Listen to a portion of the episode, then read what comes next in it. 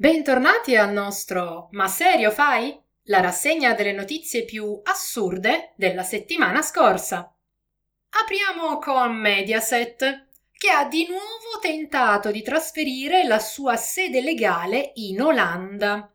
I sostenitori di questa operazione dicono che sia fondamentale spostare la sede legale in Olanda per poter accedere a modelli di governance ispirati ai migliori standard internazionali e quindi far fruttare ancora di più l'azienda. La residenza fiscale resterebbe in Italia e le azioni resterebbero quotate a Piazza Affari. Suona strano pure a voi, vero? In ogni caso, il socio francese di Mediaset, Vivendi, si oppone, specie perché i soci contrari avranno il diritto di recesso sulle loro azioni ad un prezzo ben inferiore di quello corrente. Un affarone, insomma. Il tutto si deciderà all'assemblea del 23 giugno. Ne vedremo delle belle.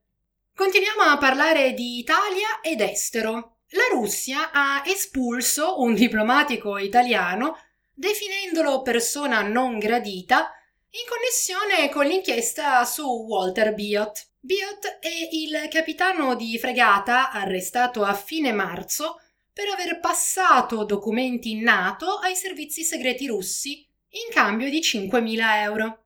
Oh, ci hanno messo un mese, più o meno, ma alla fine anche noi la nostra bella ritorsione da parte russa l'abbiamo ricevuta. Bolsci e spasiba.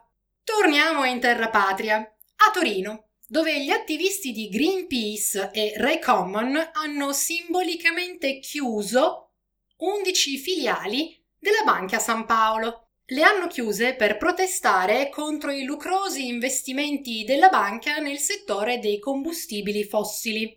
Già perché da un lato la San Paolo si presenta come la banca che eroga aiuti in caso di eventi climatici estremi, che vuole davvero contribuire al Green Deal europeo e vuole davvero favorire un'economia verde e circolare. Ma dall'altra investe e fa prestiti a società che vivono di gas, petrolio e carbone. Nel chiudere le 11 filiali, gli attivisti hanno usato adesivi con scritto chiuso per emergenza climatica e banca nemica del clima numero 1. Come se ci servissero altri motivi per non amare le banche italiane. Chiudiamo con l'imbarazzo leghista del pre-concertone. Il sottosegretario all'economia Claudio Durigon, fedelissimo di Salvini, si è fatto riprendere da fanpage a sua insaputa mentre dichiara che il generale della Guardia di Finanza che indaga sulla Lega l'hanno messo lì loro. Ah però, uno normale avrebbe detto qualcosa del tipo tanto non abbiamo commesso nessun reato o è tutto in regola.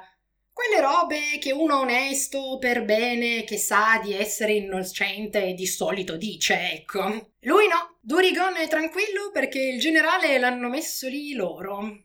Ovviamente è stato il caos. Mezzo Parlamento vuole chiaramenti, il centrodestra tace, o peggio, tipo Salvini che liquida il tutto come surreale e una scusa per i 5 Stelle per non parlare di Grillo. I PM milanesi dell'inchiesta citata, che pure loro sono cittadini italiani e assistono come noi a sto psicodramma, rinnovano la loro fiducia nei militari che svolgono le indagini e giustamente tacciono sulla figura di M della politica. Ecco, si è parlato di imbarazzo per questo caso, solo che a me Durigon non sembra imbarazzato. Anzi, il suo avvocato ha già fatto partire le querele. Ma questo, come dire, è un esempio di come certi politicanti considerino il resto delle istituzioni come roba loro o al loro servizio. Ecco, ricordatevelo questo nome, Claudio Durigon, perché se tanto mi dà tanto conoscendo la politica italiana, questo farà ancora un carrierone. E per questo Ma serio fai? È tutto. Non perdetevi il prossimo episodio di Democrazia portami via.